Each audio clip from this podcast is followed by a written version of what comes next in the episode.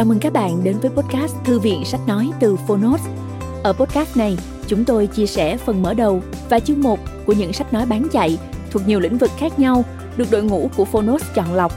Mong là thông qua podcast, người nghe sẽ tìm thấy quyển sách phù hợp cho bản thân và cả những kiến thức hữu ích cũng như nguồn cảm hứng, kinh nghiệm giúp cuộc sống hàng ngày trở nên phong phú, hiệu quả hơn.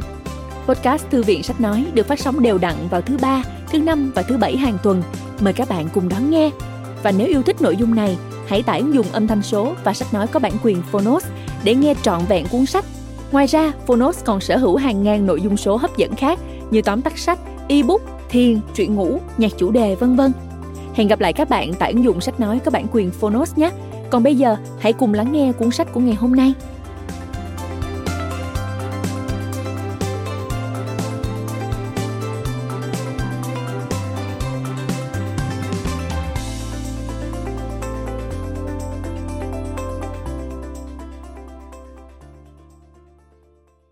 Bạn đang nghe từ Phonos.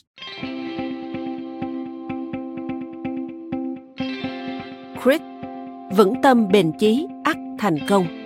Sức mạnh của đam mê và kiên trì. Tác giả Angela Duckworth Người dịch Nguyễn Thị Thục An Độc quyền tại Phonos Phiên bản sách nói được chuyển thể từ sách in theo hợp tác bản quyền giữa Phonos với công ty cổ phần sách Alpha.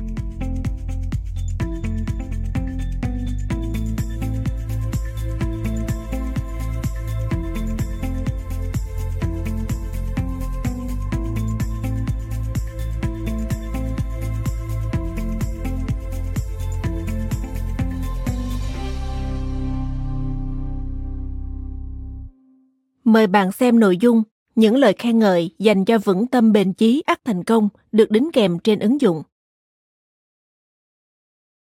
Tặng Jason. Lời tựa. Tựa đề cuốn sách cũng chính là cách mà tiến sĩ Angela Duckworth đã dành thời gian đánh đổi sự nghiệp tại hãng McKinsey, một trong những công ty tư vấn hàng đầu thế giới, để trở thành giáo viên, rồi đến nhà tâm lý học với sự bền bỉ bằng những trải nghiệm của bản thân và nghiên cứu của mình, tiến sĩ Angela Duckworth đã đưa đến một kết luận bất ngờ. Sự thành công không phải đến từ tài năng, chỉ số IQ cao hay trí tuệ cảm xúc, mà yếu tố quan trọng nhất chính là sự bền bỉ. Đó là sự kết hợp sức mạnh của niềm đam mê và kiên trì. Cuốn sách thực sự đem lại cho người đọc một lăng kính mới về sự thành công. Nếu chúng ta có đủ sự bền bỉ thì ngay cả khi chúng ta thiếu hoặc không có tài năng như mọi người xung quanh nhìn nhận, chúng ta vẫn có thể thành công vượt trội. Và đó cũng chính là sự cuốn hút của cuốn sách ngay từ những trang đầu tiên. Cuốn sách còn đưa ra những dẫn chứng, hướng dẫn rất dễ hiểu và cụ thể để chúng ta có thể rèn luyện sự bền bỉ cho bản thân và cho chính thế hệ trẻ, con em của chúng ta. Hay nói cách khác, cuốn sách giúp chúng ta rèn luyện yếu tố quan trọng nhất, vượt lên trên tất cả các yếu tố khác để chúng ta có được sự thành công vượt trội. Bản thân tôi cũng thấy được một phần hình ảnh của mình qua cuốn sách này khi thành công ở độ tuổi rất trẻ. Tôi thực sự không phải là người có chỉ số IQ cao, nhưng tôi luôn nỗ lực để trở thành người tốt nhất trong từng việc mình làm. Và khi đọc cuốn sách này, với cách diễn giải rất thuyết phục từ những nghiên cứu và lập luận logic, tiến sĩ Angela Duckworth giúp tôi hiểu thấu đáo hơn những gì mình cần hoàn thiện và sức mạnh phi thường đến từ sự bền bỉ. Cảm ơn tiến sĩ Angela Duckworth đã chọn lựa thay đổi công việc mà nhiều người hằng mơ ước để có thể hoàn thành cuốn sách quá tuyệt vời này. Và những ai đọc cuốn sách này chắc chắn sẽ nợ cô ấy lời cảm ơn sâu sắc nhất. Không có gì là đáng ngạc nhiên khi cuốn sách này nằm trong những cuốn sách bán chạy nhất trên New York Times. Cảm ơn Alpha Books luôn chọn lọc những cuốn sách giá trị để chuyển tải đến các độc giả Việt Nam. Thành phố Hồ Chí Minh, ngày 2 tháng 9 năm 2018. Hoàng Ngọc Minh Toàn, CEO Global Leaders, Crestcom Việt Nam. Lời giới thiệu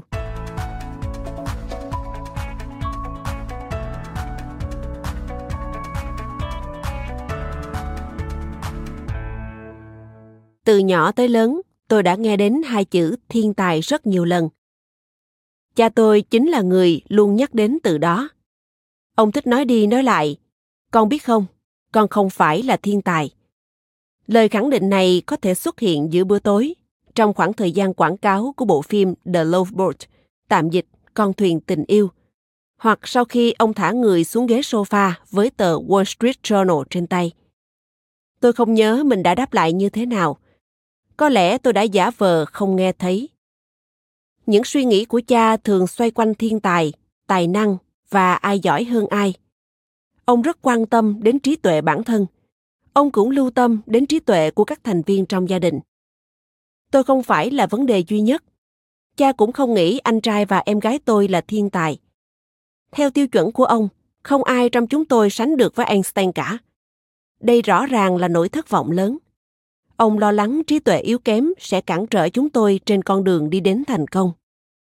Hai năm trước, tôi may mắn nhận được học bổng MacArthur Fellowship, còn được gọi là giải thưởng thiên tài.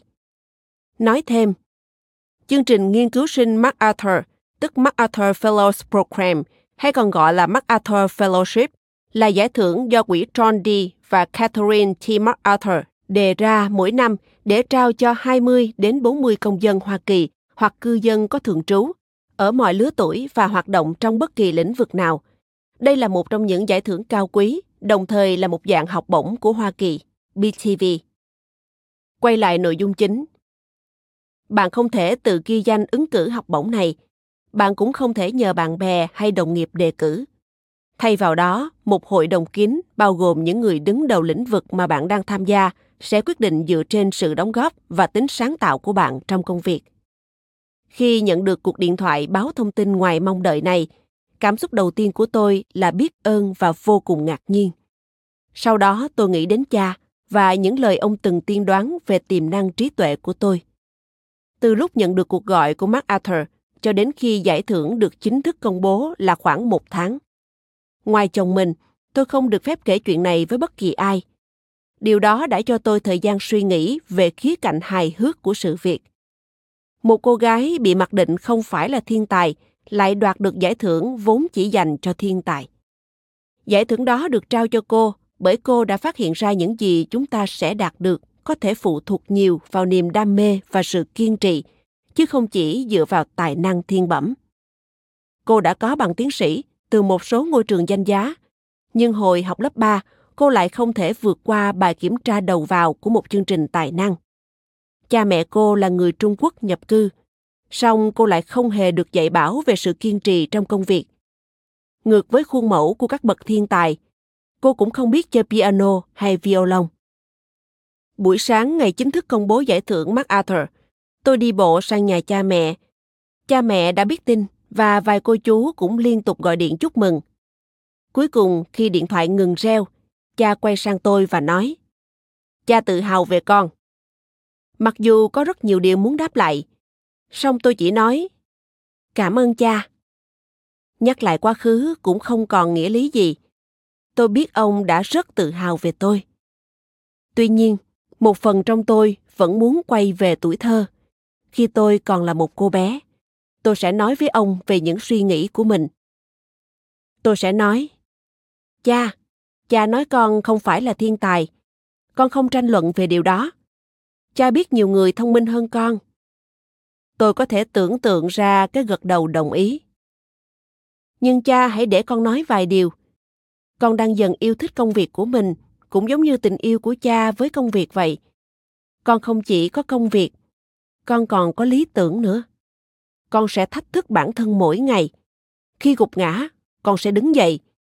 Con có thể không phải người thông minh nhất, nhưng con sẽ nỗ lực trở thành người bền bỉ nhất và nếu ông vẫn lắng nghe tôi sẽ nói về lâu dài tính bền bỉ có thể quan trọng hơn tài năng những năm sau đó tôi đã tiến hành thu nhập bằng chứng khoa học để chứng minh quan điểm này còn nữa tôi cũng biết tính bền bỉ có thể thay đổi được không cố hữu và tôi có bằng chứng chứng minh chúng ta có thể nuôi dưỡng phẩm chất này. Cuốn sách này tóm tắt mọi điều tôi đã học được về tính bền bỉ. Khi hoàn thành cuốn sách, tôi đã đến thăm cha. Trong nhiều ngày liên tục, tôi đọc cho ông nghe từng dòng, từng chương. Ông đã phải chiến đấu chống lại căn bệnh Parkinson trong suốt một thập kỷ qua. Tôi không chắc ông hiểu được bao nhiêu. Tuy nhiên, ông vẫn chăm chú lắng nghe và khi tôi đọc xong, ông đã nhìn tôi. Sau một lúc tưởng chừng vô tận, ông khẽ gật đầu và mỉm cười. Phần 1 Bền bỉ là gì và tại sao nó lại quan trọng?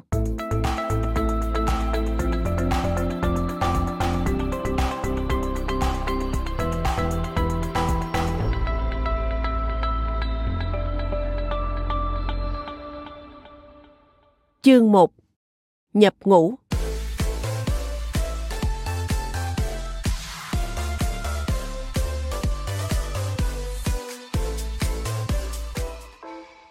Thời điểm bạn đặt chân tới khuôn viên Học viện Quân sự Hoa Kỳ tại West Point, bạn đã tìm thấy sự bền bỉ.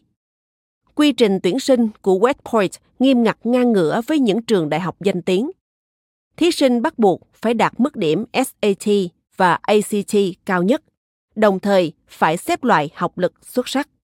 Nói thêm, SAT, Scholastic Assessment Test và ACT, American College Testing – là hai kỳ thi chuẩn hóa mà học sinh trung học phổ thông phải tham dự như một phần trong quá trình thi tuyển để bước vào cánh cửa đại học tại các trường cao đẳng đại học ở Hoa Kỳ.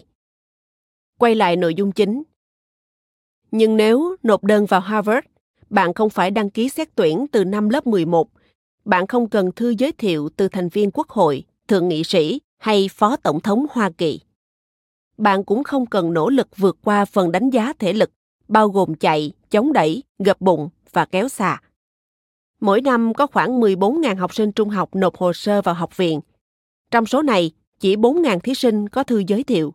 Hơn nửa số này, khoảng 2.500 thí sinh đáp ứng được các tiêu chuẩn học tập và thể chất khắc khe của West Point.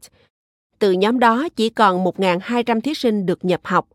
Hầu hết các học viên ở West Point, cả nam và nữ, đều từng là vận động viên thậm chí phần lớn trong số họ còn là đội trưởng. Tuy nhiên, cứ năm học viên thì sẽ có một người bị loại trước khi tốt nghiệp. Điều đáng chú ý là theo số liệu chính thức, phần lớn học viên bị loại vào ngay mùa hè đầu tiên trong chương trình đào tạo chuyên sâu kéo dài 7 tuần. Chương trình huấn luyện BIT Products, gọi tắt là BIST. Liệu ai dám dành 2 năm nỗ lực nhập học rồi bị loại ngay trong 2 tháng học đầu tiên? Ngoài ra, đây không phải là những tháng bình thường. Trong West Point Handbook, tạm dịch cẩm nang West Point, BEAST được mô tả là chương trình được xây dựng nhằm giúp bạn chuyển đổi từ học viên mới thành người lính thực thụ. Chương trình rèn luyện thể chất và cảm xúc khắc nghiệt nhất trong 4 năm học tại West Point. Thời gian biểu của chương trình huấn luyện BEAT Parax như sau. 5 giờ, thức dậy. 5 giờ 30, tập hợp 5 giờ 30 đến 6 giờ 55, rèn luyện thể chất. 6 giờ 55 đến 7 giờ 25, vệ sinh cá nhân. 7 giờ 30 đến 8 giờ 15, ăn sáng. 8 giờ 30 đến 12 giờ 45, học tập, huấn luyện. 13 giờ đến 13 giờ 45, ăn trưa. 14 giờ đến 15 giờ 45, học tập, huấn luyện. 16 giờ đến 17 giờ 30, thể thao. 17 giờ 30 đến 17 giờ 55, vệ sinh cá nhân. 18 giờ đến 18 giờ 45, ăn tối. 19 giờ đến 21 giờ, học tập, huấn luyện. 21 giờ đến 22 giờ, họp sĩ quan chỉ huy. 22 giờ, ngủ nghỉ. Một ngày bắt đầu từ 5 giờ. Đúng 5 giờ 30, học viên xếp hàng theo đội hình chào cờ. Sau đó, họ thực hiện bài tập rèn luyện thể lực nặng, chạy hoặc calisthenics.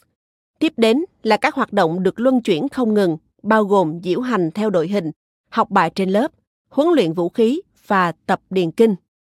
Nói thêm, calisthenics là phương pháp tập luyện không cần tới tạ mà chỉ sử dụng cơ thể và thanh xà, hay còn gọi là môn thể dục mềm dẻo. Quay lại nội dung chính. Đúng 22 giờ, đèn tắt. Một điệu nhạc chậm chậm vang lên báo hiệu giờ ngủ nghỉ. Hôm sau, nhịp sinh hoạt này lại lặp lại. Cứ như vậy, học viên không có ngày nghỉ cuối tuần, không có giờ giải lao, ngoại trừ giờ ăn và hầu như không liên hệ với gia đình bạn bè bên ngoài West Point.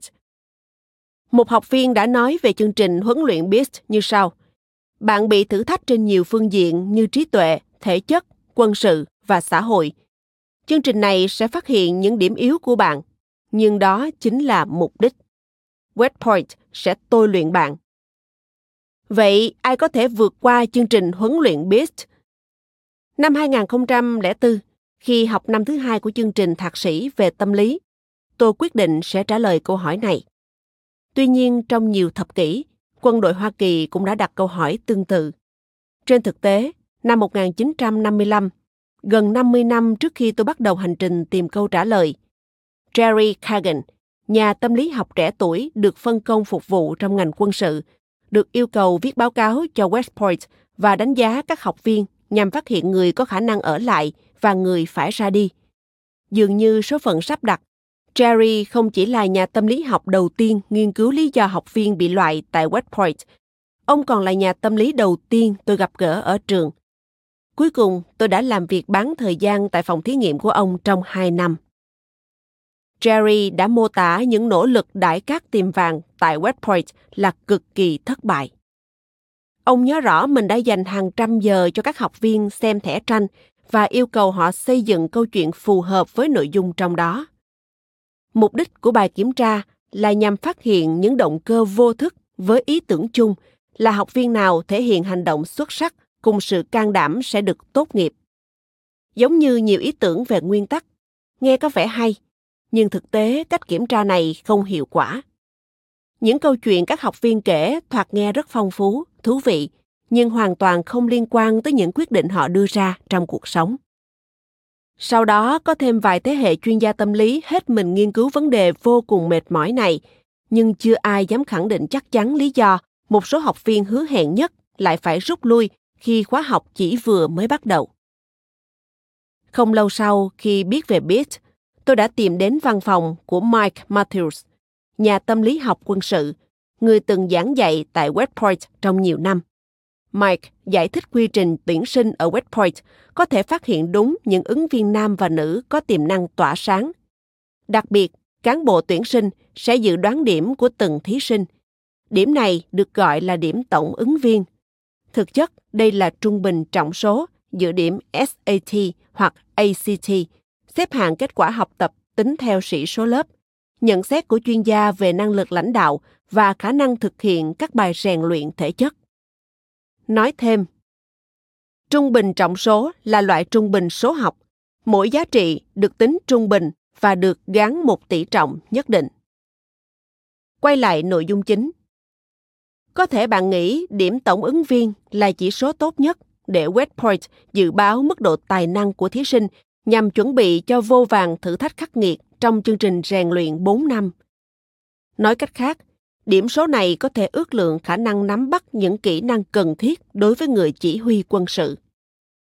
Điểm tổng ứng viên là chỉ số quan trọng nhất để West Point xét tuyển, nhưng nó không dự đoán chính xác những ai có thể hoặc không thể vượt qua BIT. Thực tế, các học viên đạt điểm tổng ứng viên cao nhất lại thường là những học viên có khả năng bị loại cao nhất. Đó cũng là lý do tại sao cánh cửa văn phòng Mike thu hút tôi. Với kinh nghiệm tham gia lực lượng không quân từ khi còn trẻ, Mike có manh mối về bí ẩn mà chúng tôi đang tìm hiểu. Mặc dù các nội dung thi tuyển ông từng trải qua không khắc nghiệt như ở West Point, nhưng lại có rất nhiều điểm chung đáng quan tâm. Trong đó, các nội dung quan trọng nhất là những thử thách vượt quá kỹ năng hiện có. Lần đầu tiên trong đời, Mike cùng những tân binh khác được yêu cầu, cứ mỗi giờ phải làm những việc mà họ chưa thể làm được ngay lúc ấy. Mai nhớ lại, trong hai tuần liền, cũng như tất cả các bạn cùng lớp, tôi cảm thấy cực kỳ mệt mỏi, đơn độc, ức chế và tưởng như sẵn sàng từ bỏ bất kỳ lúc nào. Một số người đã rút lui, nhưng Mike thì không. Điều khiến Mike ngạc nhiên là việc phải gồng mình không liên quan đến tài năng. Ít có học viên nào bị loại vì kém tài. Theo Mike, thái độ không bao giờ đầu hàng mới là vấn đề chính. Trong thời gian đó, Mike đã kể cho tôi nghe về tâm thế luôn sẵn sàng trước mỗi thử thách. Là sinh viên tốt nghiệp vừa bắt đầu nghiên cứu tâm lý của những người thành công. Tôi đã tiến hành phỏng vấn nhiều lãnh đạo trong các ngành kinh doanh, nghệ thuật, thể thao, báo chí, học thuật, y tế và luật với câu hỏi ai là người đứng đầu trong lĩnh vực của bạn? Họ trông như thế nào? Theo bạn, điều gì khiến họ trở nên đặc biệt? Một số đặc điểm mà tôi biết được từ các cuộc phỏng vấn này lại mang tính chất đặc thù của ngành.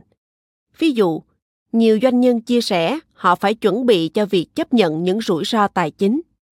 Bạn phải có khả năng đưa ra những quyết định với giá trị lên tới vài triệu đô la mà tối vẫn có thể ngủ ngon tuy nhiên, điều này dường như nằm ngoài sự quan tâm của những người hoạt động nghệ thuật. Các nghệ sĩ lại nói nhiều đến động cơ sáng tạo. Tôi thích làm ra thứ gì đó. Tôi không biết tại sao, nhưng tôi thực sự rất thích. Ngược lại, những người làm việc trong lĩnh vực thể thao lại nhắc đến một loại động cơ khác. Đó là được trải nghiệm cảm giác chiến thắng. Người chiến thắng thích đối đầu với người khác. Người chiến thắng ghét thất bại. Ngoài các đặc điểm này cũng có những điểm chung nhất định và chúng thực sự khiến tôi quan tâm hơn cả. Dù làm việc trong lĩnh vực nào, những người thành công nhất cũng đều may mắn và tài năng. Trước đây tôi từng nghe về điều này và không hề nghi ngờ. Nhưng câu chuyện về sự thành công không dừng ở đó. Nhiều người mà tôi từng tiếp xúc cũng kể cho tôi nghe về những ngôi sao đăng lên, nhưng bất ngờ từ bỏ giữa chừng hoặc đánh mất sự đam mê trước khi họ kịp nhận ra tiềm năng của mình rõ ràng, điều vô cùng quan trọng, nhưng không dễ dàng chút nào, là phải tiếp tục tiến lên sau thất bại. Một số người cảm thấy ổn khi công việc diễn ra suôn sẻ, nhưng lại suy sụp hoàn toàn khi công việc không tốt. Trong các cuộc phỏng vấn của tôi, những người đạt thành tích cao đều nhắc đến vấn đề. Ban đầu, người này chưa phải người viết tốt nhất đâu.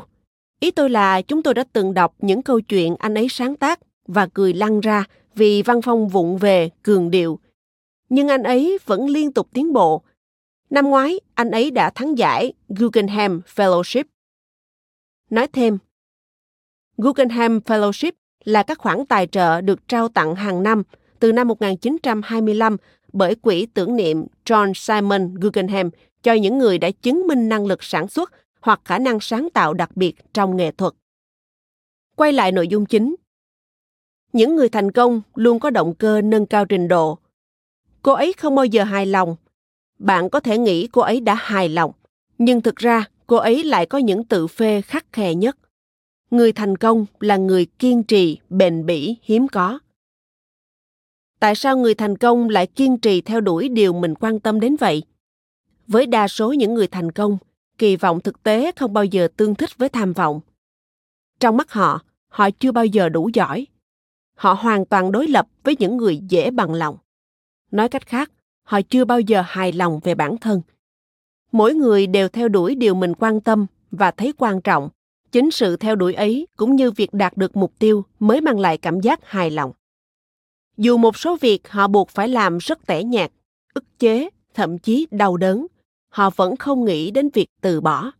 Đam mê của họ rất bền bỉ. Tóm lại, dù làm việc ở lĩnh vực nào, người thành công đều có quyết tâm cao diễn ra theo hai cách. Một là họ kiên cường và chăm chỉ khác thường. Hai là họ biết rất rõ điều mình muốn. Họ không chỉ có quyết tâm, họ có định hướng. Chính sự kết hợp giữa đam mê và kiên trì đã khiến những người thành công trở nên đặc biệt. Tóm lại, họ có sự bền bỉ. Đối với tôi, câu hỏi lúc này là, làm thế nào để ước lượng được điều gì đó chưa rõ ràng? Một điều khiến nhiều thế hệ chuyên gia tâm lý quân sự chưa thể định lượng được. Một điều những người rất thành công mà tôi từng phỏng vấn nói rằng, họ có thể nhìn thấy, nhưng không thể nghĩ ra cách để kiểm tra. Tôi ngồi xuống và xem lại sổ tay phỏng vấn. Tôi bắt đầu viết ra những câu hỏi có thể mô tả đúng cái gọi là bền bỉ. Đôi khi tôi dùng lại nguyên văn những từ ngữ tôi đã ghi chép trong quá trình phỏng vấn một nửa số câu hỏi tôi đặt ra liên quan đến tính kiên trì.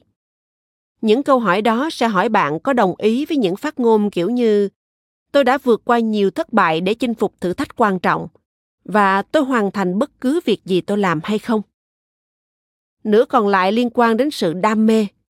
Chúng sẽ hỏi bạn, liệu các mối quan tâm của bạn có thay đổi theo năm tháng không? Và mức độ bạn bị ám ảnh bởi ý tưởng hay dự án trong thời gian ngắn?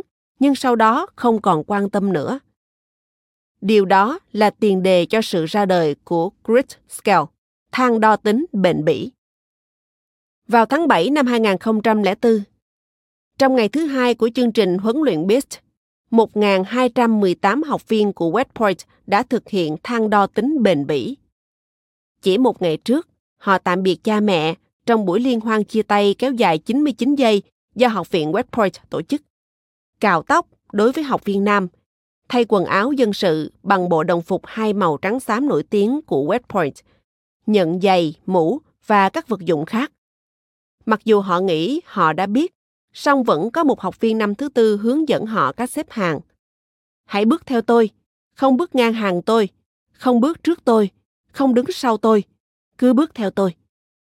Ban đầu tôi muốn tìm hiểu xem sự bền bỉ liên quan đến điểm tài năng như thế nào. Bạn có tin không? Nó chẳng liên quan gì đến điểm tổng ứng viên đã được tính toán cực kỳ cẩn thận trong quá trình tuyển sinh. Nói cách khác, một học viên cho dù tài năng đến mức nào cũng chẳng thể nói lên sự bền bỉ ở họ và ngược lại. Sự phân biệt giữa bền bỉ và tài năng cũng phù hợp với những quan sát của Mike về khóa huấn luyện không quân. Lần đầu tiên phát hiện ra điều này, tôi nhận thấy điều vô cùng bất ngờ. Tại sao không phải tất cả những người tài giỏi đều bền bỉ? Nói một cách logic, người tài nên tiếp tục và cố gắng. Bởi nếu làm vậy, họ sẽ trở nên tốt hơn đến kỳ lạ. Ví dụ ở West Point, trong số những học viên đã vượt qua kỳ huấn luyện BIT, điểm tổng ứng viên là chỉ số tuyệt đối để dự đoán người thành công trên từng mét của đường đua. Điểm tổng ứng viên không chỉ dự đoán chính xác điểm học tập mà cả tài năng quân sự và thể chất. Như vậy, điều thực sự ngạc nhiên ở đây là tài năng không đảm bảo cho sự bền bỉ. Trong cuốn sách này, chúng ta sẽ tìm hiểu lý do tại sao. Đến ngày cuối cùng của chương trình huấn luyện BIT, có 71 học viên bị loại. Hóa ra, bền bỉ lại là chỉ báo đáng tin cậy đối với những học viên đã vượt qua và những học viên bị loại. Trong năm tiếp theo, tôi quay trở lại West Point để thực hiện nghiên cứu tương tự. Lần này có thêm 62 học viên bị loại khỏi chương trình huấn luyện BIT. Một lần nữa, thang đo tính bền bỉ đã đoán trước được ai là người ở lại. Điểm tổng ứng viên của người ở lại và người ra về không khác nhau là mấy. Tôi đã xem lại kỹ hơn từng nội dung của thang điểm này. Một lần nữa, tôi không phát hiện ra sự khác biệt nào. Như vậy, điều gì đã giúp một số học viên vượt qua chương trình huấn luyện BIT? Không phải điểm SAT, không phải thứ hạng cao ở bậc trung học phổ thông, không phải kinh nghiệm lãnh đạo, cũng không phải năng khiếu thể thao. Không phải điểm tổng ứng viên, mà là tính bền bỉ. Phải chăng bền bỉ là phẩm chất quan trọng nhất không chỉ ở West Point mà còn trong nhiều ngành nghề khác? Để trả lời, tôi đã nghiên cứu những tình huống khó khăn khiến nhiều học viên thất bại. Tôi muốn biết liệu sự khắc nghiệt của chương trình huấn luyện BIT chỉ đòi hỏi học viên phải bền bỉ, hay chính sự bền bỉ đã giữ chân học viên và khiến họ không từ bỏ cam kết. Đối tượng tiếp theo mà tôi đánh giá tính bền bỉ là các nhân viên bán hàng. Một nghề mà ai cũng biết sự thất bại tính theo ngày, thậm chí theo giờ – tôi đã đề nghị hàng trăm nhân viên nam nữ làm trong một công ty mua quyền sở hữu về du lịch trả lời một số bản câu hỏi về nhân cách trong đó có cả thang đo tính bền bỉ. Sáu tháng sau, tôi trở lại. Thời điểm này có tới 55% số nhân viên bán hàng đã rời khỏi công ty. Tính bền bỉ đã dự đoán ai đi, ai ở. Hơn nữa, không có đặc điểm nào như tính hướng ngoại, sự ổn định về cảm xúc, sự tận tụy, lại hiệu quả như tính bền bỉ trong việc dự đoán khả năng duy trì công việc. Cũng trong khoảng thời gian đó, tôi nhận được cuộc gọi từ trường công lập Chicago. Giống các chuyên gia tâm lý tại West Point, các nhà nghiên cứu ở đây cũng hào hứng tìm hiểu thêm về những học sinh có khả năng nhận bằng tốt nghiệp. Mùa xuân năm đó, hàng nghìn học sinh trung học phổ thông đã tham gia đánh giá bằng thang đo tính bền bỉ phiên bản rút gọn cùng một loạt bản hỏi khác. Hơn một năm sau, 12% số học sinh này trượt tốt nghiệp. Những học sinh tốt nghiệp đúng hạn đều là những người bền bỉ hơn. Tính bền bỉ có thể dự đoán khả năng tốt nghiệp chính xác hơn nhiều so với việc học sinh quan tâm về trường như thế nào, các em có chăm học không và thậm chí các em có cảm thấy an toàn khi ở trường không. Tương tự, trong hai nhóm mẫu lớn gồm các công dân Mỹ, tôi phát hiện ra những người trưởng thành bền bỉ hơn có khả năng theo đuổi con đường học hành chính quy trong thời gian dài hơn. Cụ thể, những người có bằng thạc sĩ quản trị kinh doanh, tiến sĩ khoa học, tiến sĩ y học, tiến sĩ luật hoặc một bằng khác sau đại học thường bền bỉ hơn những người chỉ tốt nghiệp 4 năm đại học. Những người tốt nghiệp đại học lại bền bỉ hơn những người chỉ tích lũy tín chỉ cao đẳng nhưng không lấy được bằng tốt nghiệp.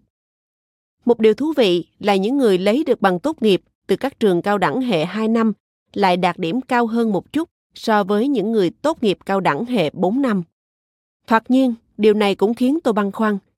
Nhưng tôi nhanh chóng phát hiện tỷ lệ trượt tại các trường cao đẳng cộng đồng có thể ở mức 80%. Những sinh viên đạt kết quả tốt hơn mong đợi thường là những người đặc biệt bền bỉ. Song song với nghiên cứu này, tôi bắt đầu hợp tác với lực lượng tác chiến đặc biệt của quân đội, thường được biết đến với tên gọi lực lượng mũ nồi xanh. Đây là những binh lính được đào tạo tốt nhất, được giao một số nhiệm vụ khó khăn và nguy hiểm nhất. Việc huấn luyện lực lượng mũ nồi xanh vô cùng khó khăn và gồm nhiều giai đoạn. Giai đoạn tôi nghiên cứu là sau khi học viên trải qua 9 tuần huấn luyện thủy quân, 4 tuần huấn luyện bộ binh, 3 tuần huấn luyện không quân và 4 tuần tham gia khóa dự bị về di chuyển đường bộ. Tất cả những bài tập huấn luyện sơ bộ này đều rất khắc nghiệt và mỗi giai đoạn sẽ có những học viên không thể vượt qua. Nhưng kỳ tuyển chọn lực lượng tác chiến còn đặc biệt khắc nghiệt hơn nhiều. Theo lời Tổng đô đốc James Baker, đây là thời điểm chúng ta quyết định người sẽ và người sẽ không bước vào giai đoạn cuối cùng của chương trình huấn luyện lực lượng mũ nồi xanh. So với kỳ tuyển chọn này, chương trình huấn luyện Beat Parax chỉ như kỳ nghỉ hè. Bắt đầu từ lúc tờ mờ sáng, các học viên phải dốc sức di chuyển cho đến 21 giờ. Ngoài các bài tập di chuyển ban ngày và ban đêm, còn có các bài chạy và hành quân với quãng đường 6,5 đến 9,5 km. Đôi khi phải vác nặng gần 30 kg và bài vượt chướng ngại vật thường được gọi với các tên thân mật là Nasty Nick, gồm các bài bò, trường trong nước và dưới lưới thép gai, đi cầu độc mộc, vượt lưới, đu xà.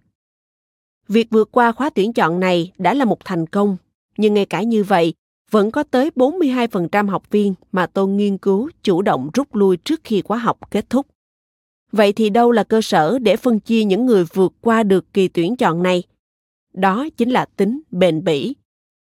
Ngoài tính bền bỉ, còn điều gì khác có thể dự đoán thành công trong lĩnh vực quân đội, giáo dục và kinh doanh? Với nhân viên bán hàng, tôi phát hiện thấy với họ, kinh nghiệm đóng vai trò quan trọng. Người mới vào nghề ít khi giữ được việc so với người có kinh nghiệm. Tại trường công lập Chicago, một giáo viên hỗ trợ sẽ giúp học sinh tăng khả năng tốt nghiệp. Đối với lực lượng mũ nồi xanh, rèn luyện thể chất trong thời gian đầu của khóa học là vô cùng quan trọng. Tuy nhiên, trong mỗi ngành nghề kể trên, khi so sánh với những người có các đặc điểm này, bạn sẽ thấy tính bền bỉ hoàn toàn dự đoán được thành công. Cho dù một số đặc điểm và ưu thế có thể giúp người ta thành công trong từng lĩnh vực kể trên, song tính bền bỉ vẫn là yếu tố có ảnh hưởng nhất. Khi tôi bắt đầu học thạc sĩ, bộ phim tài liệu Spellbound, tạm dịch say mê, được công chiếu. Bộ phim kể về ba bé trai và năm bé gái chuẩn bị thi đấu vòng chung kết cuộc thi đánh vần quốc gia. Nói thêm, cuộc thi đánh vần quốc gia là một cuộc thi trong đó các thí sinh, thường là thiếu niên, được yêu cầu đánh vần đúng các từ tiếng Anh đưa ra. Ban giám khảo đọc một từ, thí sinh có quyền đặt các câu hỏi liên quan đến từ đó, như các cách đọc khác nhau, định nghĩa, nguồn gốc từ, từ loại, ví dụ, và phải đánh vần đúng. Ý tưởng tổ chức cuộc thi dạng này xuất phát từ Mỹ và thường được coi là một phong tục riêng của Mỹ. Một trong các lý do có thể là vì tiếng Anh là ngôn ngữ có chính tả đặc biệt phức tạp và bất quy tắc. Quay lại nội dung chính. Để vào tới vòng chung kết, một sự kiện kéo dài 3 ngày vô cùng cam go được tổ chức hàng năm với nhiều cấp độ, diễn ra tại thủ đô Washington DC và phát sóng trực tiếp trên kênh ESPN, kênh truyền hình chuyên về thể thao mạo hiểm. Những thí sinh nhỏ tuổi này trước hết phải đánh bại hàng nghìn trẻ đến từ hàng trăm trường học trên khắp cả nước. Điều này có nghĩa là chúng phải đánh vần được cả những từ khó, ít dùng mà không hề mắc một lỗi nào trong từng vòng loại. Trước hết là chiến thắng các bạn trong lớp, trong khối, trong trường, trong quận và trong vùng. Spellbound khiến tôi thắc mắc. Ở mức độ nào thì khả năng đánh vần hoàn hảo những từ như Scottish, điệu polka chậm hay Simotritus, tóc lượng sóng, cho biết tài năng ngôn ngữ sớm bộc lộ và ở mức độ nào thì tính bền bỉ sẽ phát huy sức ảnh hưởng. Tôi gọi điện cho Pay Kimball, CEO cuộc thi đánh phần quốc gia và là một người phụ nữ năng động. Bà từng là quán quân của cuộc thi. Cũng như tôi, Kimball muốn biết nhiều hơn về yếu tố tâm lý của người thắng cuộc. Bà đồng ý gửi câu hỏi đến tất cả 273 thí sinh ngay khi các em được chọn vào chung kết.